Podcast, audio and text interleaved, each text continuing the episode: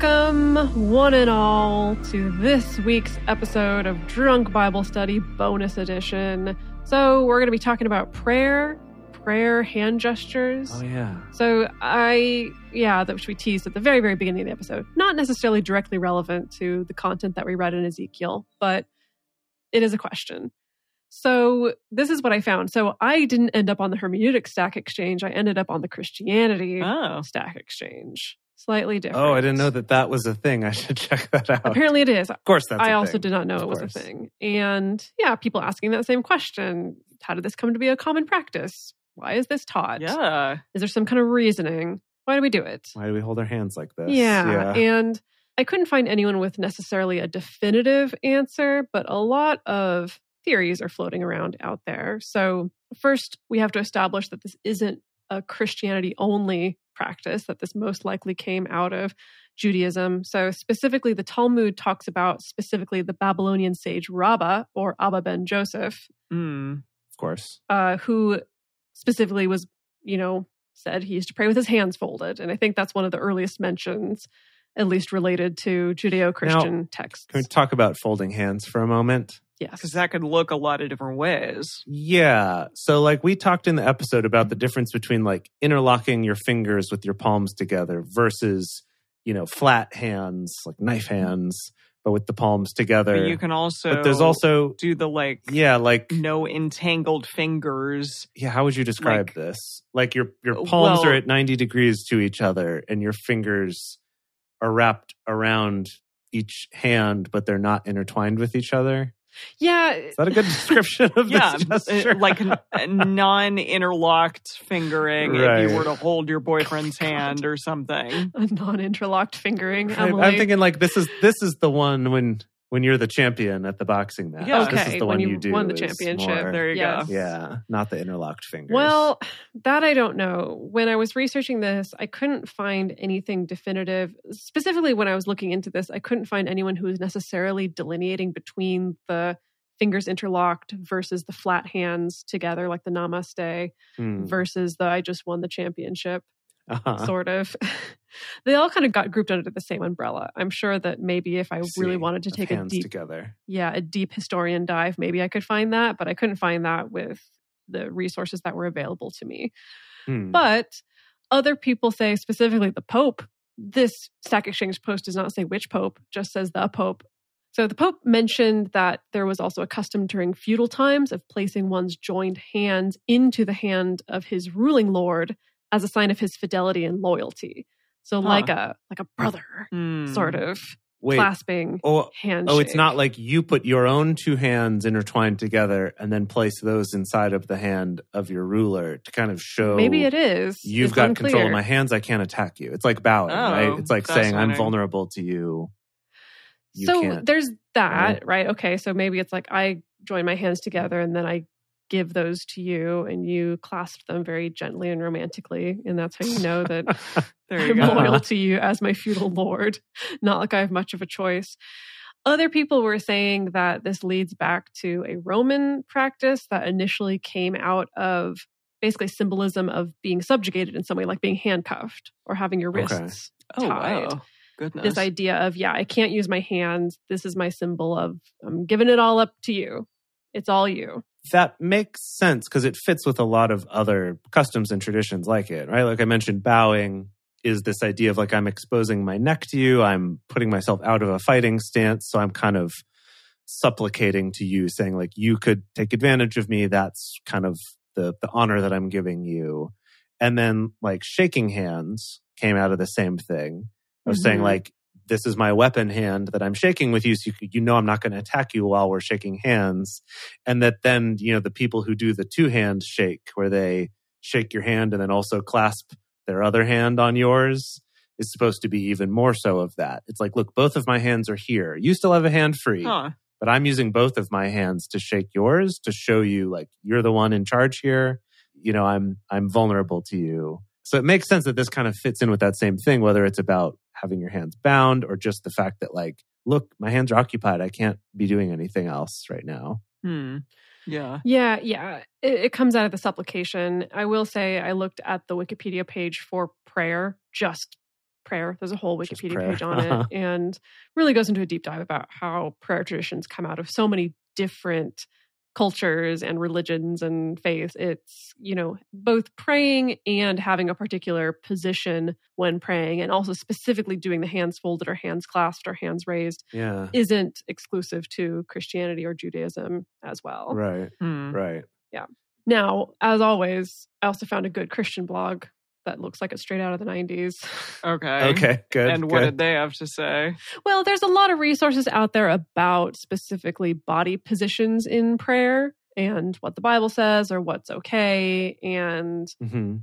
what might be recommended. I- It, it's a lot of similarities to the way people talk about body positions for things like meditation, Huh. right? Where you could be sitting, you could be kneeling, you could be standing, you could be doing a walking meditation that it's really just about trying to incorporate your body into a way that's non-distracting but helps you drop more into the zone, I suppose. So A Okay. lot of that transfers to the Christian concept of prayer as well. Hmm. And so I found this person's blog post from two million years ago, it seems, and I just really liked this this line where they were rec- they're saying that kneeling or um, prostrating yourself shows humility and it's good for prayers of confession or repentance or awe. And then this is in parentheses: if you're someone who bows to no one.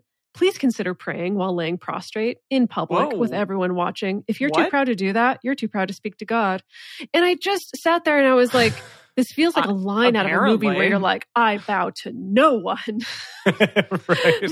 Well, you should do it in front of everyone, and that means Like- that and I know Wow. that about myself. I know I am someone who bows to no one, not Wow. even to pray to God. I just thought that Goodness. was funny. I'm like, who who are you addressing? Is this a real Yeah. person? it's Yeah. very strange. Goodness. Wow. So now you know. Amazing. Wow. So I was really interested in looking up some artistic depictions of this really incredible vision that Ezekiel has now had twice. And I'm wondering if he's going to have more. And really, the artistic depictions are kind of of the first time that he had this vision, but it's pretty similar, I guess, to the second time. They- They're the same people, things, aliens. yeah, he does reiterate that it's the same creatures. creatures yeah. Yeah. that I saw the first time. Yeah. um, Okay. So I found three different depictions, and I'm going to share my screen with you now. The first one is from Raphael, the famous Raphael. Oh, that Raphael. Yeah. The turtle. Yeah. The turtle Raphael. Can you see this? Yes. Okay, so the Uffizi Gallery, um, which is in Florence, I've been there and I may have seen this, but I forgot. So this is, you know, a depiction that I feel, and I will place all this, by the way, in the Drunk Bible Study Fans and Fellowship Facebook group if you want to see them, but also you could just Google Raphael Ezekiel's vision and you'll find it. But yeah, it's a fairly kind of benign vision with actual cherubs that look like the cherubs that you might think they look like from I don't know Valentine's Day or something. There's like little babies and they're all around God. Uh-huh. Yeah. Little babies with wings. Yeah. Can I see? Yeah. So so there's a ripped God, yeah, he's A shirtless, super ripped- ripped. God who's being Yeah. sort Got of some nice biceps. Yeah. yeah Yeah. carried by these naked babies, and it's Mhm. it's looking like there is this like a Pegasus and an eagle and maybe a griffin a lion and an eagle. also carrying. Is that They They guy? all have wings too. yeah, is Yeah. that winged guy over there maybe the man with wings? there's like a there's like a like a- baby faced teenage angel to the Yeah. side. he's the man. So there's two baby cherubim and then one like teenage cherubim. Yeah, yeah, it's weird. I don't know. And here's here's my problem with it. Everyone in this picture, the animals and the cherubim, all just have two wings instead of very clearly having four. That's true. They all just have And- two eyes also. yeah, that's also true. And just one face. one face, two eyes. That is Single not face. sufficient for this vision. yeah, it, it really isn't what is written, but I think it's what No. was probably popular in the time, Hmm. which, you know, this is what, like the 1600s? Yeah. Mm-hmm. yeah, even Oh, no, Raphael's like we geez. gotta tone this down. Yeah, like the 1500s, exactly. Date 1517 to 1518. You know, that's yeah. they they weren't gonna be making a lot of eyes on a wheel and stuff back then. I don't think. I guess this also I, would I have think this is a pretty benign. This also would be during a time when people couldn't read the Bible because it wasn't in Mm. their native language. It was only in Mm. Latin yeah. at the time.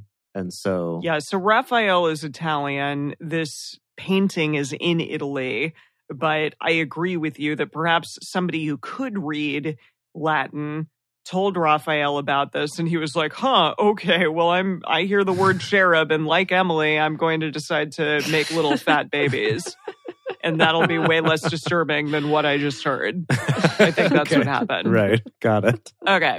All right, so let's let's move on to the next one. Okay, this is from I don't even know who did this, but it's on myjewishlearning.com and it's pretty cool but weird also. It's another Looks like an etching. Yeah, it does So not look- an oil painting, but an etching. yeah, it looks like it's drawn, but it, it shows Ezekiel standing or, or kneeling, kind of, with his mouth hanging open on top of some sort of hill. And it looks like there's a fiery, I don't know, Babylon in the background a little bit over there.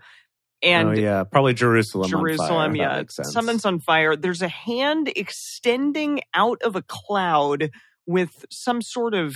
I don't know. uh, What is this? It's like, Like a, a pamphlet. newspaper or something. Yeah. Is it the book that he was supposed That's to eat? got to be the scroll that is putting him in his mouth. oh, yeah. the yeah. scroll that he eats. That's why his mouth's Yeah. hanging open because he's about to eat Right. it. Okay. He's going to chomp that scroll. and kind of in the middle of the pa- the, the drawing is this weird four-headed many many winged creature with some feet Yeah. and it does have uh, that kind of looks like a bull head like a lion a person a Oh yeah. bull and a eagle i Mm, An guess eagle. Yeah. and then Yeah. yeah Too many wings here and only one creature it's with just all. a million wings yeah, and it's, it does appear to have four bodies, not just four heads, but like yeah four bodies all kind of back to back with each other. it looks like a So, compass yeah, a little different. Well, and then Yeah. and then right next to them they have this wheel within the wheel, which looks like if you took two wagon wheels and just put them at right angles and i think those are eyes to each It other. actually looks more like three wheels. Oh kind of yeah, and merged there's Yeah. eyes together. on them. But the, but the thing is that it- there's no relationship between the creature and the wheels. They're just kind of Exactly. stickered. There's one and then there's another. yeah so there's no sense of them controlling the wheel Or or riding, riding on the it. wheel or anything like that. And of course, up above, you know, Yahweh's hanging out. God, the typical beardy man in the sky. Yeah, Yahweh's like sitting in Yeah, a chair on a throne. Yeah, Yeah. on a throne, kind of like above all of this, and he's like, uh. In the book, it did say that the wheel was next to them all the time. Oh, did it? didn't. Yeah, and the text didn't say they mounted it. We kind of figured that's what it meant. yeah. Like, why would the wheel be there otherwise but- if they're not, you know, using it for a purpose? I mean, maybe it just for fun. I don't know. right. I don't know. But this is a really interesting depiction. Also, not quite what I had in mind. No, not quite as glorious as what we pictured. At least what I pictured. Yeah. Okay. Well, the final one I actually think is pretty intense. this one is by Bernard Picart, who lived from 1693 to 1783. Okay. Okay. Like, also uh, looks like maybe a charcoal or maybe another etching, perhaps. yeah, yeah. And oh, yeah, look at there's Ezekiel eating the, the pamphlet again with just this sort of. Okay, so this one's different. There's like okay, there's there's clouds in the sky, but here's like a teeny tiny cloud has come down Yeah. with a hand sticking out of it. It's come down right to his face. Yeah. And he's chomping on to it. put the book in his mouth. That's feeding him a scroll. Yes. Yeah. Now, in this one, it looks like there are four sort of Yeah. uh, with cherub things that are not connected, but that do have four wings. Yes. And they each have four faces. yeah. and four wings. No, this is much more accurate. Oh, interesting. Yes. Okay. That just like it described, each of them has two wings kind of pointed, Up. extended upward, uh, Yeah. and then two across their body. You remember that from the what we read? Okay, someone read the instructions. Yes, exactly. Exactly. I thought that this was the most accurate. Still not quite it, but like the most accurate of what the depiction Yeah. was. Also, looks like Yahweh up on the throne up there in the clouds. he's on maybe fire. on fire. Yeah. yeah. So okay. Eh, so that fits. That does also fit. Yes. And there are also four different wheels within wheels Yes. instead Yeah. of just the one, like there was in the Yeah. last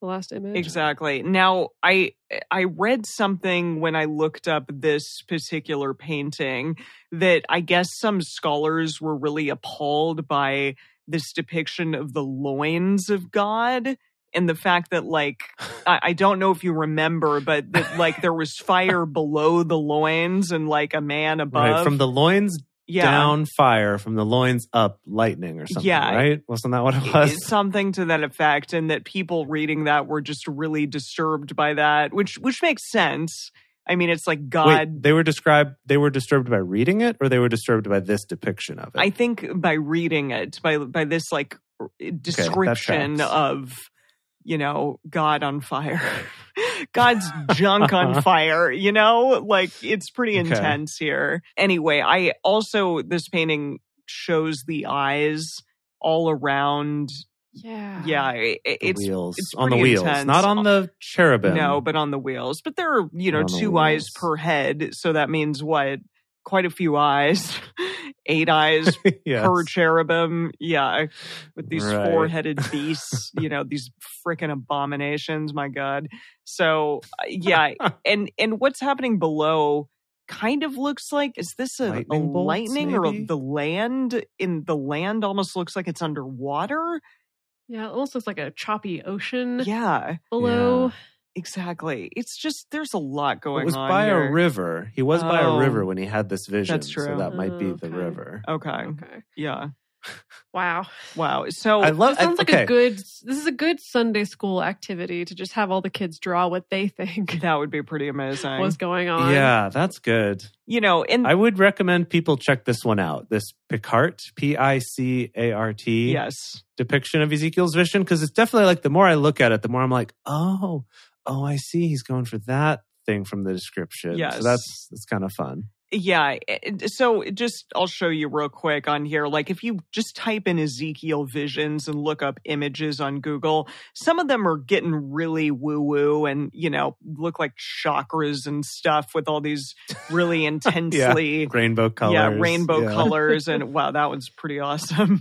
My goodness. So I don't know. I if you want to, you know, have some fun, revelationillustrated.com. Wow. God, I wish I had that domain. That's such a good domain Oh, name. God. Oh, look at this. Holy crap. This is a good Crap. image. Also, you should you should post this one as well Wow. in the Facebook group. It- but really It's Yeah. very seventies psychedelic. exactly. It really Yeah. looks psychedelic like a lot of these ones. Looks maybe like a touch of Lisa Frank as well It's with the color palette. barely Lisa Yeah. Frank, but I definitely Just a remember. touch. Yeah, I- I remember going to some kind of like woo woo hippy dippy stuff with my mom, and I feel like this would have been there. Like you know, take a picture of your aura or something, and like Yeah, this. yeah. Right. Yeah. This totally. definitely looks like they took a picture of God's aura.